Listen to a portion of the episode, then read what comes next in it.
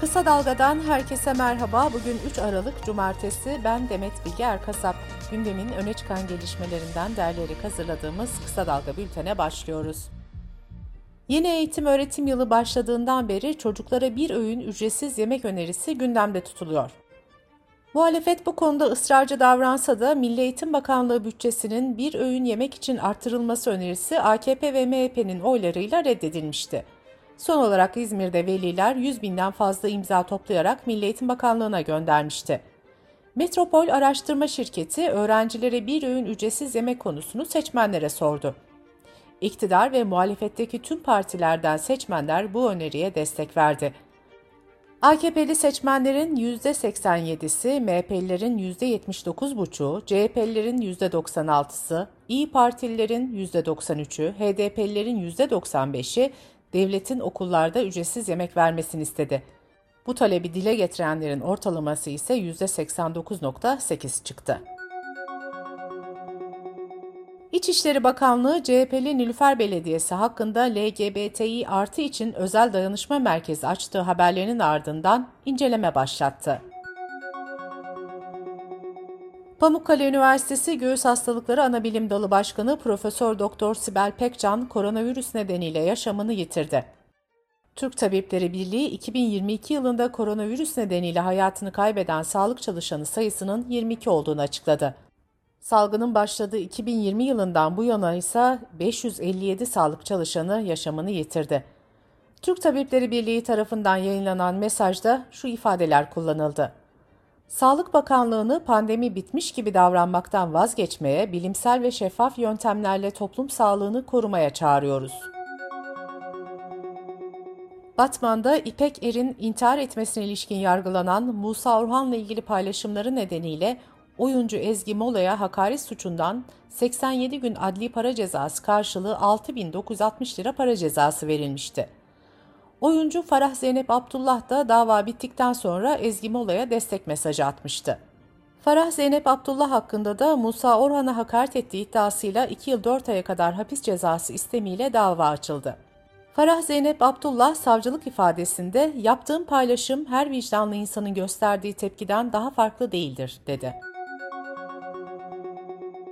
CHP İstanbul İl Başkanı Canan Kaftancıoğlu Twitter'dan seri paylaşımlar yaparak İstanbul Büyükşehir Belediye Başkanı Ekrem İmamoğlu'na hakaret ettiği yönündeki iddiaları yalanladı. Kaftancıoğlu şöyle dedi. Yaşamı boyunca nefret söyleminin karşısında durmuş biri olarak nefret ve ayrıştırıcı söylem kullanmadım, bundan sonra da kullanmam. Geçtiğimiz günlerde farklı gazetelerde yayımlanan bazı köşe yazılarında Kaftancıoğlu ile İmamoğlu arasında büyük bir gerilim yaşandığı iddia edilmişti. Bir yazıda Kaftancıoğlu'nun İmamoğlu için aptal, müteahhit kafalı ve şizofren gibi ifadeler kullandığı öne sürülmüştü. Bu yazıların ardından bir açıklama yapan İmamoğlu, bahsi geçen kelimeleri bir kadın olarak söylememiştir diye düşünüyorum demişti. Kısa Dalga bültende sırada ekonomi haberleri var. Merkez Bankası Başkanı Şahap Kavcıoğlu enflasyona ilişkin açıklamalarda bulundu. Kavcıoğlu şunları söyledi. Orta vadedeki enflasyon tahminlerimiz çerçevesinde 2023 yılında enflasyon oranının %22.3'e düşeceğini, 2024 yılında ise tek haneye gerileyerek %8.8 oranında gerçekleşeceğini öngörüyoruz. İstanbul Ticaret Odası, Kasım ayında fiyatı en fazla artan ve azalan harcama kalemlerini açıkladı. İTO'nun verilerine göre İstanbul'da Kasım ayında fiyatı en çok artan ürün %28.22 ile domates oldu. Kasım ayında 242 ürünün 155'inde fiyat artışı görüldü. Kış aylarının başlamasıyla battaniyenin fiyatı %25, süveterin fiyatı ise %20 arttı. Enerji ve Tabii Kaynaklar Bakanı Fatih Dönmez, 2021'de borcu nedeniyle elektriği kesilen abone sayısının 356.488 olduğunu açıkladı.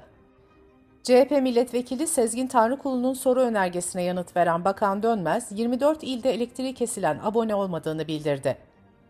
Elektriği kesilen abone sayısı en fazla il ise Kayseri oldu. Kayseri'yi Ankara, İstanbul ve İzmir izledi. Türk İş Başkanı Ergün Atalay, 7 Aralık'ta görüşmelerine başlanacak olan asgari ücret konusunda açıklamalarda bulundu. Türk İş Başkanı, 7.785 liranın altındaki rakamı kabul etmeyeceklerini söyledi. Atalay, kırmızı çizgi bu, onun üzerine çıkmak gerekiyor dedi. Emeklilikte yaşa takılanlar düzenlemesiyle ilgili bir adım daha atıldı. Hazine ve Maliye Bakanı Nurettin Nebati, düzenleme kapsamında emekliye ayrılanların kıdem tazminatlarını ödemek için işverenlere kredi verilmesi yönünde çalışmaların başlatıldığını açıkladı. Motorin fiyatları bugünden itibaren 1 lira 16 kuruş zamlanacak. Güncel akaryakıt pompa fiyatlarına göre İstanbul'da motorinin litre fiyatı ortalama 22,5 liradan satılıyor. Market zincirlerle ilgili hükümet ve BİM arasında başlayan polemik büyüyor. Hükümet fiyat artışlarından zincir marketleri sorumlu tutarken Cumhurbaşkanı Erdoğan, zincir ve diğer marketlerle ilgili Fiyat İstikrar Komitesi'nin kurulduğunu söylemişti. MHP Genel Başkanı Devlet Bahçeli ise bu marketlerin FETÖ bağlantılarının araştırılmasını istemişti. BİM Marketleri İcra Kurulu üyesi Galip Aykaç bu iddiaları algı operasyonu olarak nitelendirmiş ve sert bir dille reddetmişti. Aykaç'ın bu açıklamasına da MHP'den hakarete varan bir karşılık geldi. MHP Genel Başkan Yardımcısı Semih Yalçın, Aykaç'ın ismini vererek "vatandaşın kanını emen asalaklar" dedi. Ticaret Bakanı Mehmet Muş da 81 ilde marketlerde denetimlerin sürdüğünü belirtti. Hürriyet gazetesi yazarı Hande Fırat'a açıklama yapan Bakan Muş, her işletmenin aynı fiyatla ürün satması gerçekçi olmaz dedi. Mehmet Muş sözlerine şöyle devam etti. 1 kilo makarnanın zorlamayla A'dan Z'ye her yerde aynı fiyattan satıldığını varsayalım. Belki vatandaş için faydalı gibi görünse de bu durum ürünün daha düşük bir fiyattan satılmasının önüne geçecektir. Dış politika ve dünyadan gelişmelerle bültenimize devam ediyoruz. Kremlin sözcüsü Dimitri Peşkov düzenlediği basın toplantısında Cumhurbaşkanı Erdoğan ile Suriye Devlet Başkanı Esad'ın olası görüşmesine ilişkin sorulara yanıt verdi. Bu konuda henüz somut bir durum olmadığını belirten Peşkov, Erdoğan ile Esad'ın bir araya gelme olasılığının da olduğunu belirtti. Peşkov, Rusya'nın buna katkıda bulunmaya hazır olduğunu da ifade etti. Ukrayna Meclisi İnsan Hakları Komitesi, Rusya'nın işgaliyle başlayan savaş sebebiyle yerinden edilen kişilerle ilgili son verileri paylaştı.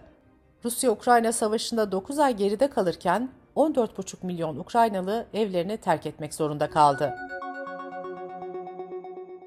Bu arada Rusya Federal Güvenlik Servisi'nin düzenlediği ankette Rus vatandaşlarının Ukrayna savaşına verdiği desteğin azaldığı ortaya çıktı. Bağımsız haber sitesi Medusa'nın ele geçirip yayınladığı anket sonuçlarına göre katılımcıların %55'i barış yoluyla savaşın sonlanması gerektiğini savundu. Temmuz ayında yapılan ankette ise savaşın sürmesi gerektiğini savunanların oranı %57 idi. ABD Başkanı Joe Biden, Rusya Devlet Başkanı Putin'le savaşı bitirme niyeti göstermesi halinde görüşebileceklerini söylemişti. Reuters haber ajansının aktardığı habere göre Kremlin'den Biden'ın açıklamalarına yanıt geldi. Kremlin sözcüsü Peşkov, Putin'in Rusya'nın çıkarlarını korumak için müzakerelere açık olduğunu söyledi. Peşkov öte yandan ABD'nin Rusya'nın Ukrayna'da ilhak ettiği bölgeleri tanımadığı gerekçesiyle görüşme için ortak zemin oluşturulmasının zor olduğunu da belirtti. Bu arada ABD Başkanı Joe Biden ve Fransa Cumhurbaşkanı Macron, Washington'da yaptıkları görüşme sonrasında Rusya'ya karşı birlik mesajı verdi. Rusya'nın savaşı inanılmaz gaddarca yürüttüğünü belirten Biden, Fransa ve ABD'nin Ukrayna'nın yanında olduğunu belirtti. Macron da Ukrayna'ya destek taahhüdünü yineleyerek Kiev'i kabul etmeyeceği hiçbir barış görüşmesine zorlamayacağını vurguladı. Endonezya parlamentosu evlilik dışı cinsel ilişkiye hapis cezası getiren, devlet başkanına, devlet kurumlarına ve resmi ideolojiye karşı her düşüncenin yasaklanmasını öngören ceza kanunu düzenlemesini geçirmeye hazırlanıyor. Reuters'ın aktardığına göre evlilik dışı cinsel ilişkiye en fazla 1 yıl hapis cezası öngörülüyor. Ülkede devlet başkanına hakaret suçunun hapis cezası da 3 yıla kadar çıkabiliyor. Endonezya Adalet Bakan Yardımcısı ilgili tasarının 15 Aralık'ta parlamentodan onay alabileceğini söyledi. Bültenimizi Kısa Dalga'dan bir öneriyle bitiriyoruz. 2022 Dünya Kupası'nın yapıldığı Katar'da kupa hazırlıkları sırasında 500 işçinin yaşamını yitirdiği açıklanmıştı. Ülkedeki işçi ve insan hakları ihlalleri Katar'daki Dünya Kupası hakkındaki en önemli soru işareti olmuştu. Gazeteci Kavel Alparslan bu konuyu DİSK Uluslararası İlişkiler Müdürü Kıvanç Elaçık'la konuştu. Kavel Alparslan'ın söyleşisini Kısa Dalga.net adresimizden ve podcast platformlarından dinleyebilirsiniz. Gözünüz kulağınız bizde olsun. Kısa Dalga Medya.